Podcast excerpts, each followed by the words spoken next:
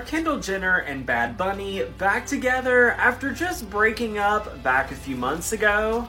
According to a report in People magazine back in December, the supermodel and rapper reportedly broke up after less than a year of dating.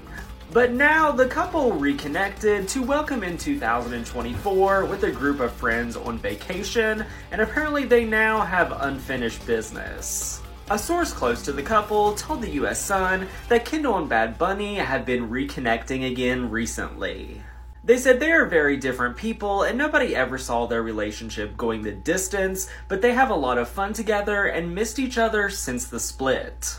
They were with friends in the Caribbean over New Year's, and since getting back, they've been dating again.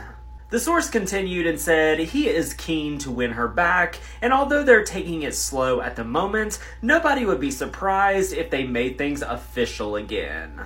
Although they never really made things official the first time, it was just speculated forever. Short Cast Club